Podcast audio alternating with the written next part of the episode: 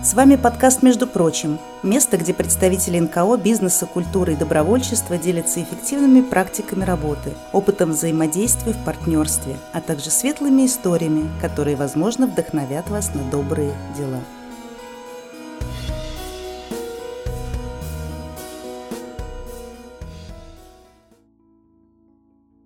Здравствуйте, здравствуйте, дорогие друзья! Сегодня мы снова встречаемся в эфире на подкасте «Между прочим». Меня зовут Анастасия Евграфова, и у нас сегодня прекрасная гостья, руководитель благотворительного фонда «Благо Даря» Елена Гаенко. Да, Анастасия, здравствуйте, здравствуйте, подписчики. Правильно я сказала? Слушатели? Так будет точнее. Благо Даря. Прекрасное название. На самом деле на этом можно было закончить, потому что я понимаю, что с этого все начинается, и это процесс и жизнь.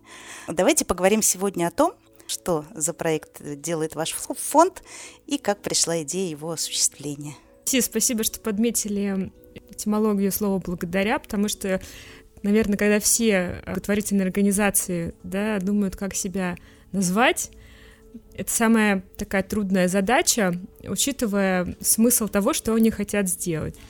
Ну, у нас было, конечно, легче, потому что слово «благодаря» такое красивое, которое, собственно, и несет смысл всего, чем занимается наш фонд. Очень давно мы начали с себя, оглянулись по своим домам, дачам и поняли, сколько там красивых, хороших, ценных, но неиспользуемых нами вещей, совсем неиспользуемых. Мы натыкаемся на них, они нам мешают, когда мы проводим уборку. И кто сказал, что вот эти вещи не представляют ценность? Так подумали мы.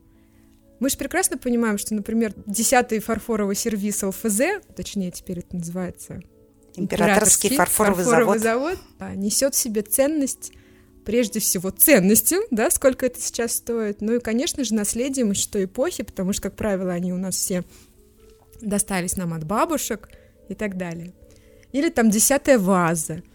Или у девушек это часто случаются, там, пятая сумка, которая не подошла к основному гардеробу, туфли, которые были удобны пять минут на примерке в магазине, а потом совершенно невыносимо в них находиться.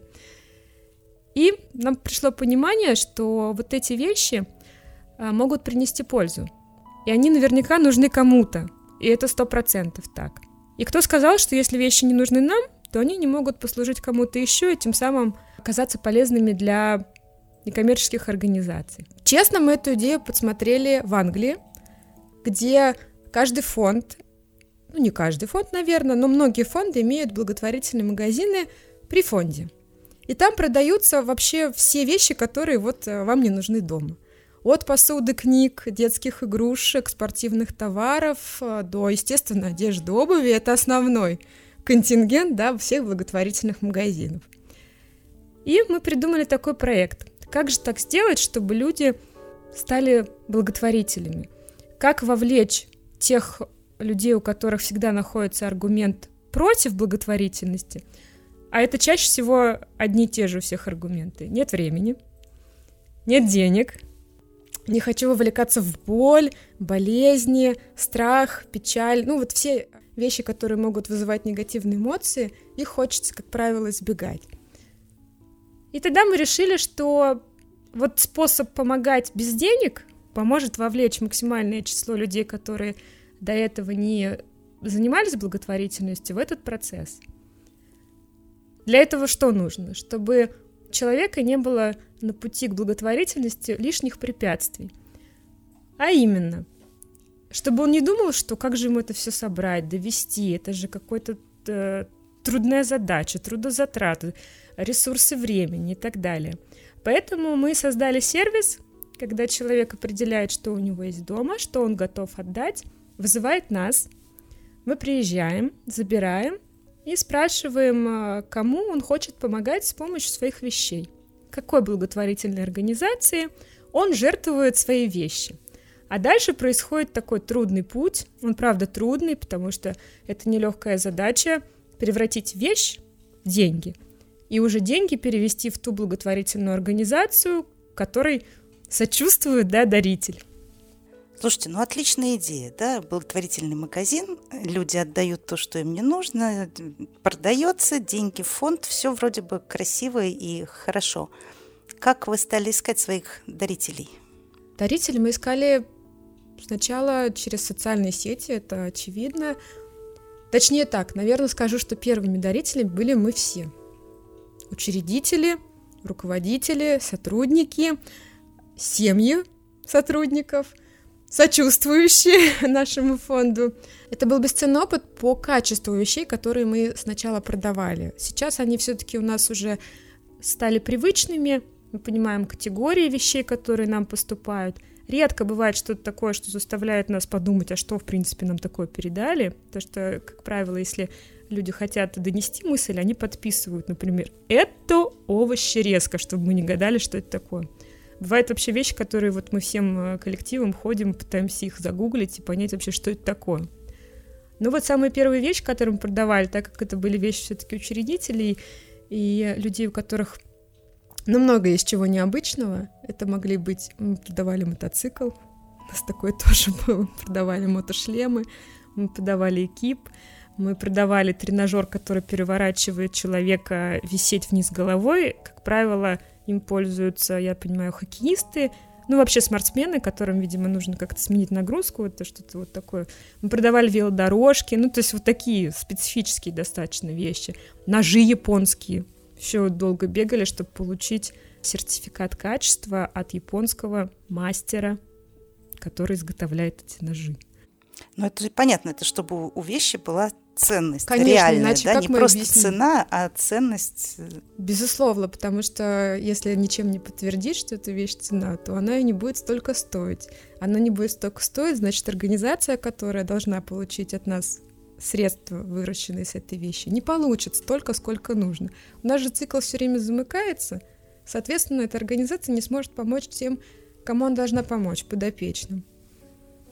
А как вы находите фонды и этих самых подопечных, в пользу которых вы собираете деньги? Так или иначе, все наши семьи, все наши дарители помогали тем или иным благотворительным организациям. И первыми, кто у нас был, были детский хоспис, Адвита, то есть крупные достаточно благотворительные фонды «Подари жизнь». Мы начинали с них, просто потому что исторически сложилось, что дарители, которые с нами уже стали работать, им помогали всегда. Теперь они просто нашли способ, как помогать без денег. Потом потихонечку к нам стали добавляться фонды, которые о нас где-то услышали. Хотя тоже где они могли о нас услышать, у нас не было никогда рекламы. Мы по каким-то фондам мы ходили лично в гости знакомиться, рассказывали, что просто нам очень нравится ваша деятельность, поэтому мы предлагаем вам еще один способ фандрайзинга. Я думаю, что да, все понимают, что их мало. В общем-то, он один всегда у всех, да, привлечь пожертвования. Но мне кажется, что здесь-то никто не отказывался. Вы знаете, никто не отказывался, все с воодушевлением принимали эту идею как еще один способ. Но для того, чтобы круг замкнулся, нужно объяснить своим дарителям, что есть еще такой способ помогать нашему фонду, как вот через благотворительный сервис благодаря. А для этого нужно донести, каким образом это работает. И вот не у всех, наверное, желание, прежде всего, донести до дарителей информацию о способе помощи без денег. Не от нас зависит, сколько мы средств в итоге переведем в тот или иной фонд. Это зависит напрямую от фонда, как он сможет донести до дарителей, что им можно так помогать. Потому что чем больше э, людей принесут вещи в пользу этого фонда, тем больше будет продаж, тем больше будут переводы в пользу фонда. Очень логическая цепочка выстраивается. Соответственно, нам кажется со своей стороны, что задача, наверное, отдела фандрайзинга – благотворительной организации постараться донести до аудитории, что способ помогать есть еще один дополнительный. И ждать от нас, что мы просто переведем деньги просто так, достаточно наивно, потому что не мы определяем, кому их переводить. Когда нам даритель отдает вещь, он всегда заполняет графу, кому он хочет помогать. И для нас это приоритет. Когда вещь принимается на склад, полностью заполняется карточка дарителя. Там указываются все его, естественно, контактные данные и фонд, кому он помогает. Для чего? Самое главное и самое приятное в нашей работе – это обратная связь. Она показывает, зачем все это вообще было. Мы связываемся с дарителем и рассказываем, что за такой-то период ваших вещей было продано на такую-то сумму, и вырученные средства ушли в такую-то благотворительную организацию. Спасибо вам большое, давайте дальше вместе помогать. И тогда в голове дарителя выстраивается вот эта схема. Я вещи собрал, я их передал, фонд продал эти вещи, и вырученные средства пошли в приют Ржевка. И там они превратились, допустим, в корм для животного.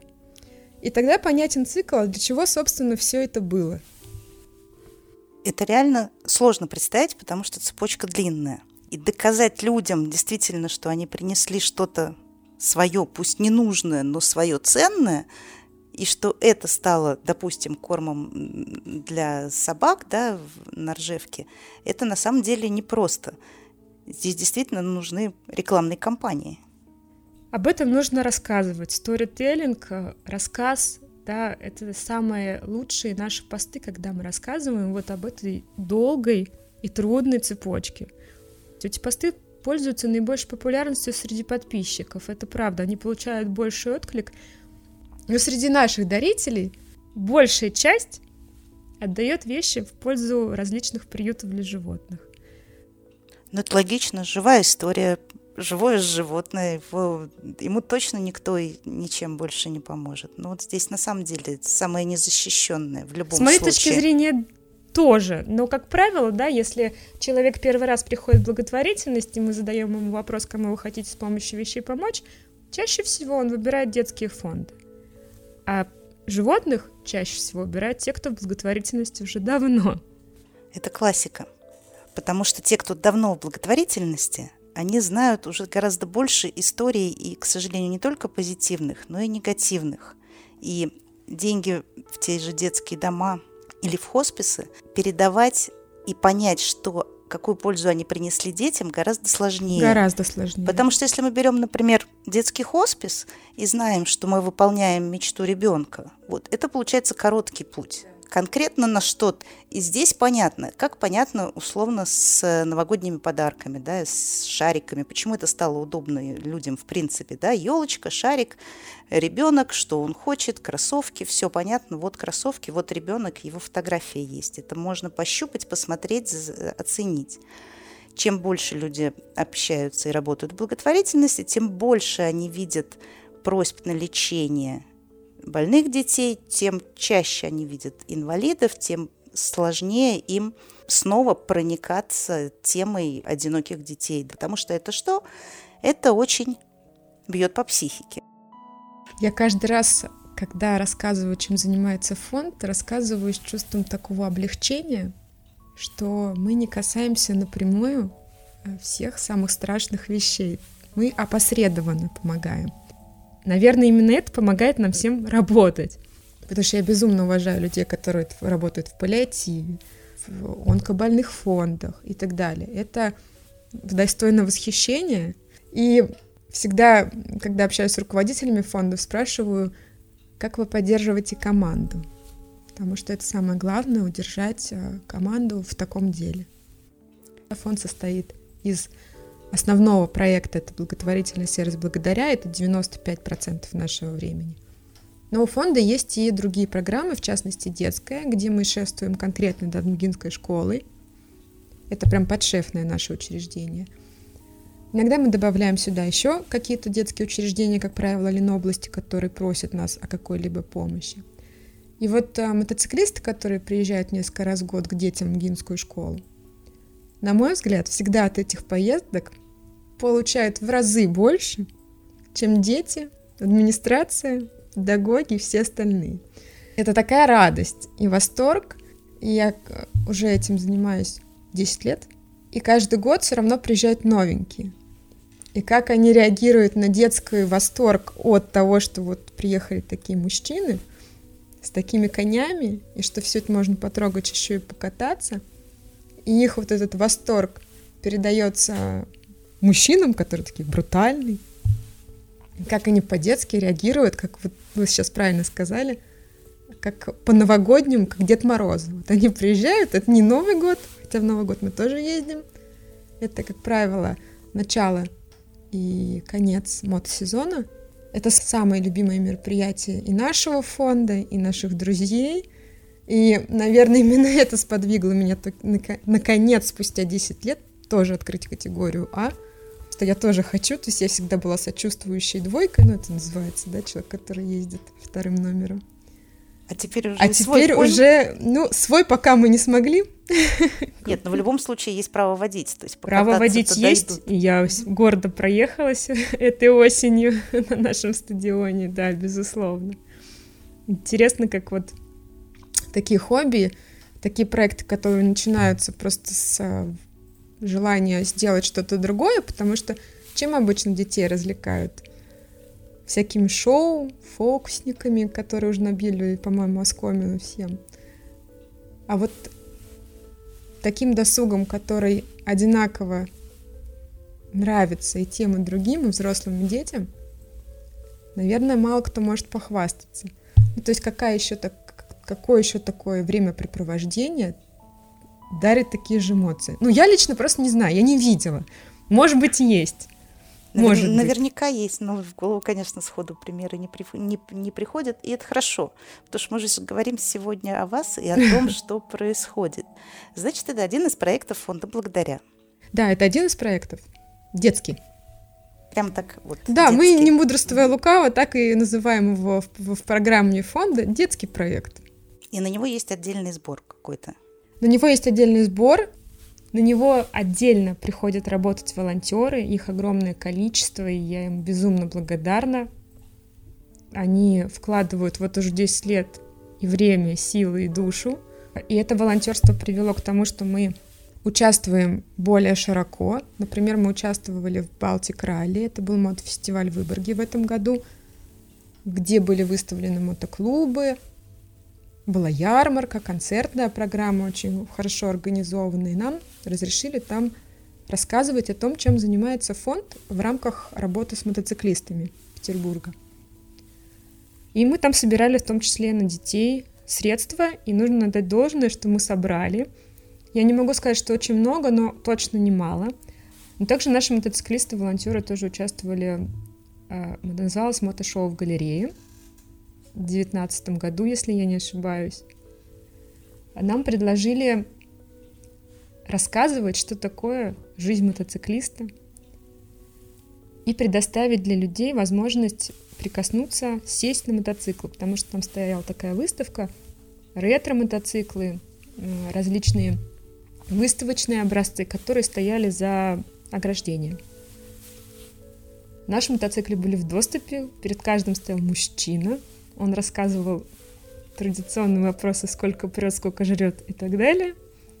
Можно было сесть, пофотографироваться. И торговый центр галерея э, сделала в пользу МГИМской школы большое благотворительное пожертвование, на которое мы смогли оборудовать класс для слепоглухих детей. Это был новый проект э, в рамках забыла какого проекта, общее, федеральное. Ну вот слепоглухие — это тоже новое было направление для МГИ, ну, потому что не сталкивались до этого. Конечно, это совсем другое. Да, их немного, их, по-моему, было у нас 10 детей, это был отдельный кабинет, и мы смогли его полностью оснастить. Тоже был большой труд, большое вложение. Вашему проекту уже 6 лет. Чем он принципиально отличается от других благотворительных магазинов, которые есть в, в Питере? Об этом все знают, но все-таки принципиально коротко отличие. Принципиальное отличие, которое приносит мне огромную радость, именно в обратной связи. Вы не просто отдали вещь, и что с ней случилось, вы дальше не знаете. Вы, безусловно, этой вещи подарили вторую жизнь. Возможно, она превратилась в тот же корм для животного, но вы не знаете, что с ней случилось. В нашем случае – вы получаете отчет, как конкретно ваша вещь превратилась в средства денежные. Кому эти средства денежные мы перевели. И, как правило, этот фонд или организация благотворительная дает нам потом отчет, что она сделала на эти средства. И таким образом цикл Замыкается. Замыкается. Ура! Мы нашли слово. Прекрасно. Слушайте, здорово. Вот я действительно просто я смотрела сайт, смотрела группу, и мне не было понятно до конца, в чем принципиальная разница. Мы не будем упоминать ваших конкурентов, как бы мне сказали друзья, но поскольку я в благотворительности уже больше 12 лет и точно знаю с самого начала, что никакой конкуренции в благотворительности быть не может. Чем больше добра, тем лучше. Абсолютно точно. И мы только рады, что похожие проекты существуют. Мы у них же учились, потому что все равно отправная точка единая, разный результат и разный смысл – благотворительной деятельности. В нашем случае это конкретно благотворительность через вещи. То есть вы становитесь благотворителем с помощью ваших вещей. Вы помогаете той организации, фонду, приюту, хоспису, кому вы хотите помогать, без денег, а с помощью вещей. Это понятно, действительно очень коротко, внятно, емко. Давайте, мы упомянули слово осознанное потребление. Потребление. Ведь это же тоже осознанное потребление. Вы реально входите вот в этот, можно сказать, экологический цикл существования людей на планете.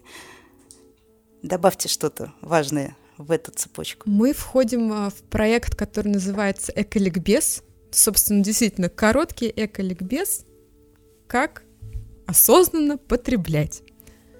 Мы про то, что Вещь, если вам не нужна по каким-то критериям, не нравится, не подходит, не приносит радость, она наверняка нужна кому-то еще. И если она обладает всей своей функциональностью, то это повод продлить ее жизнь.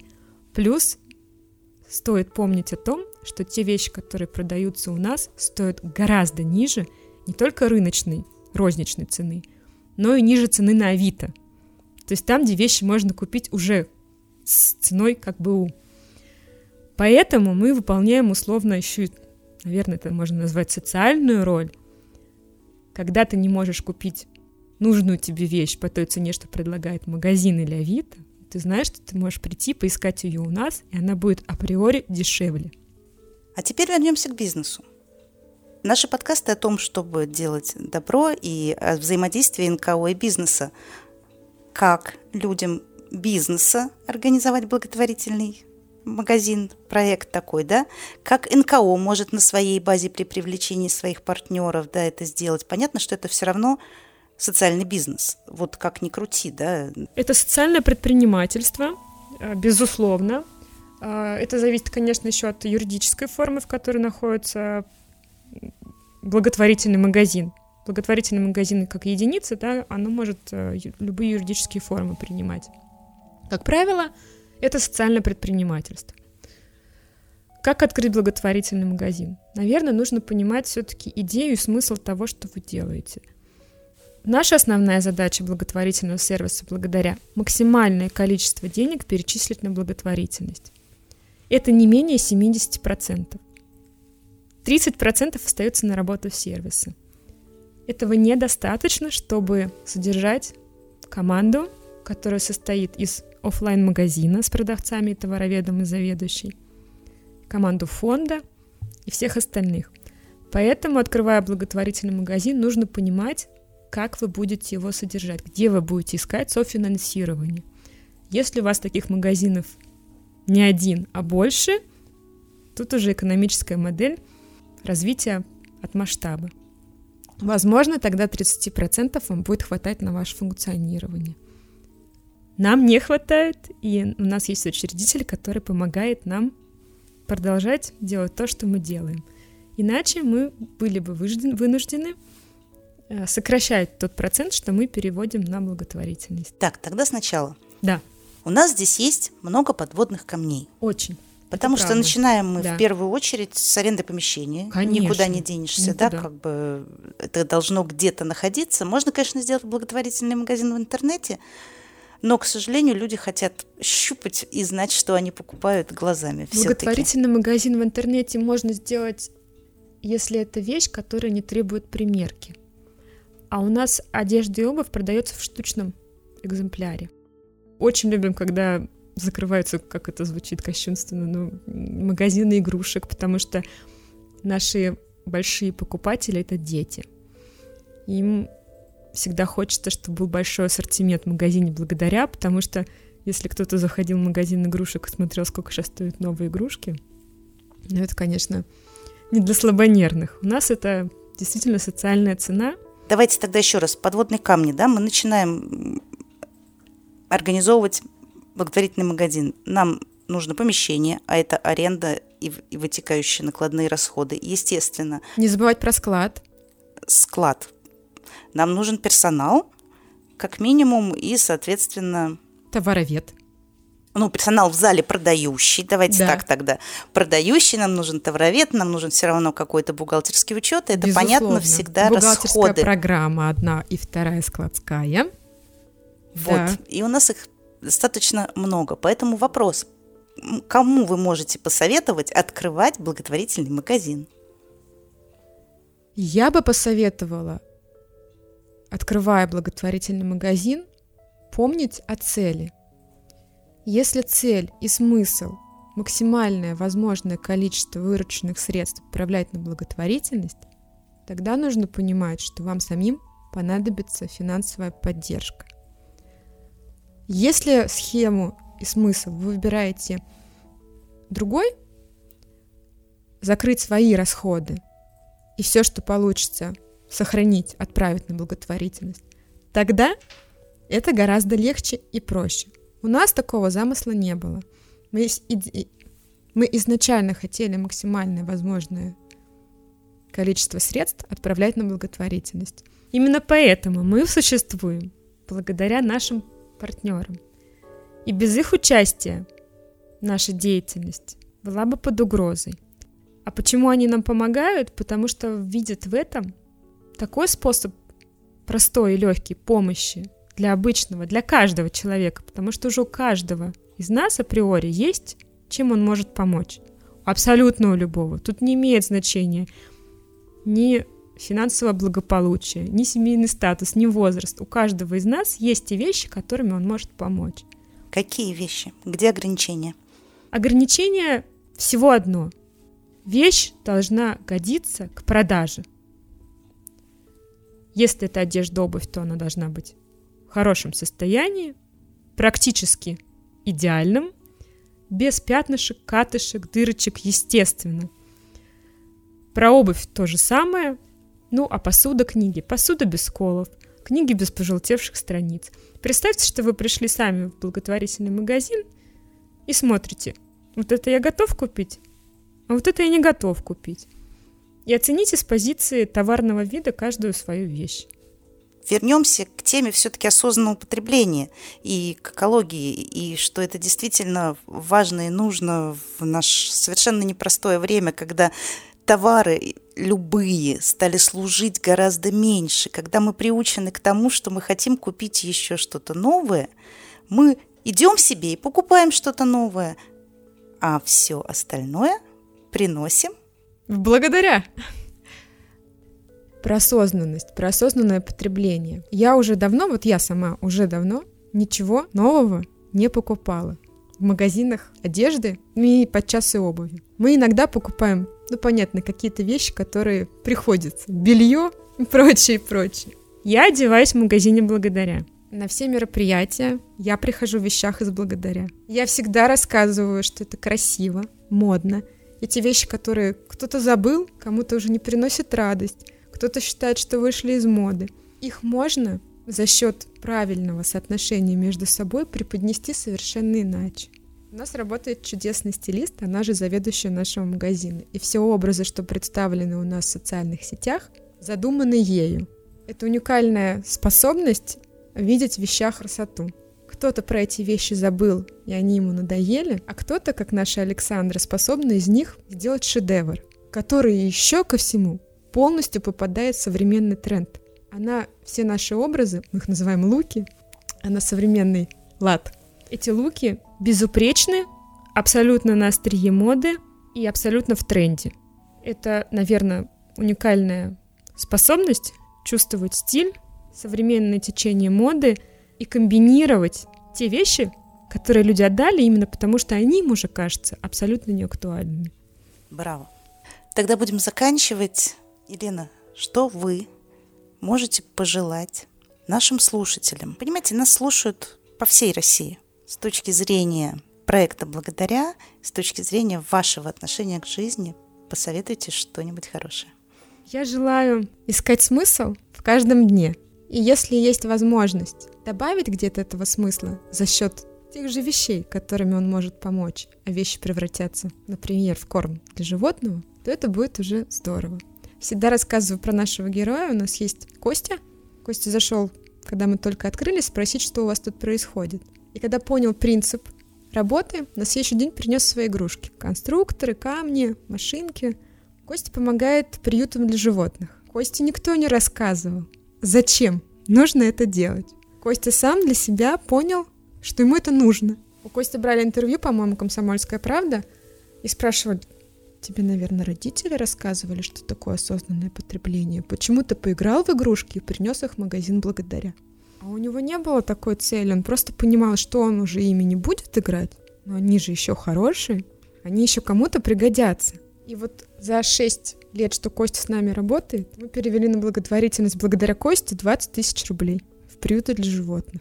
И, наверное, я хочу пожелать, чтобы таких героев у нас становилось больше. Самого-самого такого возраста. Косте на тот момент было 10 лет. Сейчас это уже такой подрастающий юноша. Осознанное потребление — это не просто громкие слова.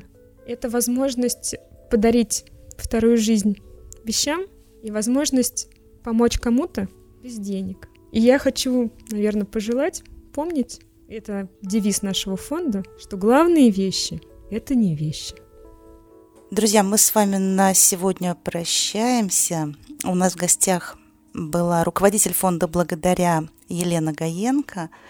И наверное, последнее, что я хотела бы сегодня сказать, живите красиво. Вы можете сами вносить свою жизнь красоту, делиться красотой с другими и приносите вещи, которые вам уже не очень нужны, и приходите в магазин благодаря за новыми вещами.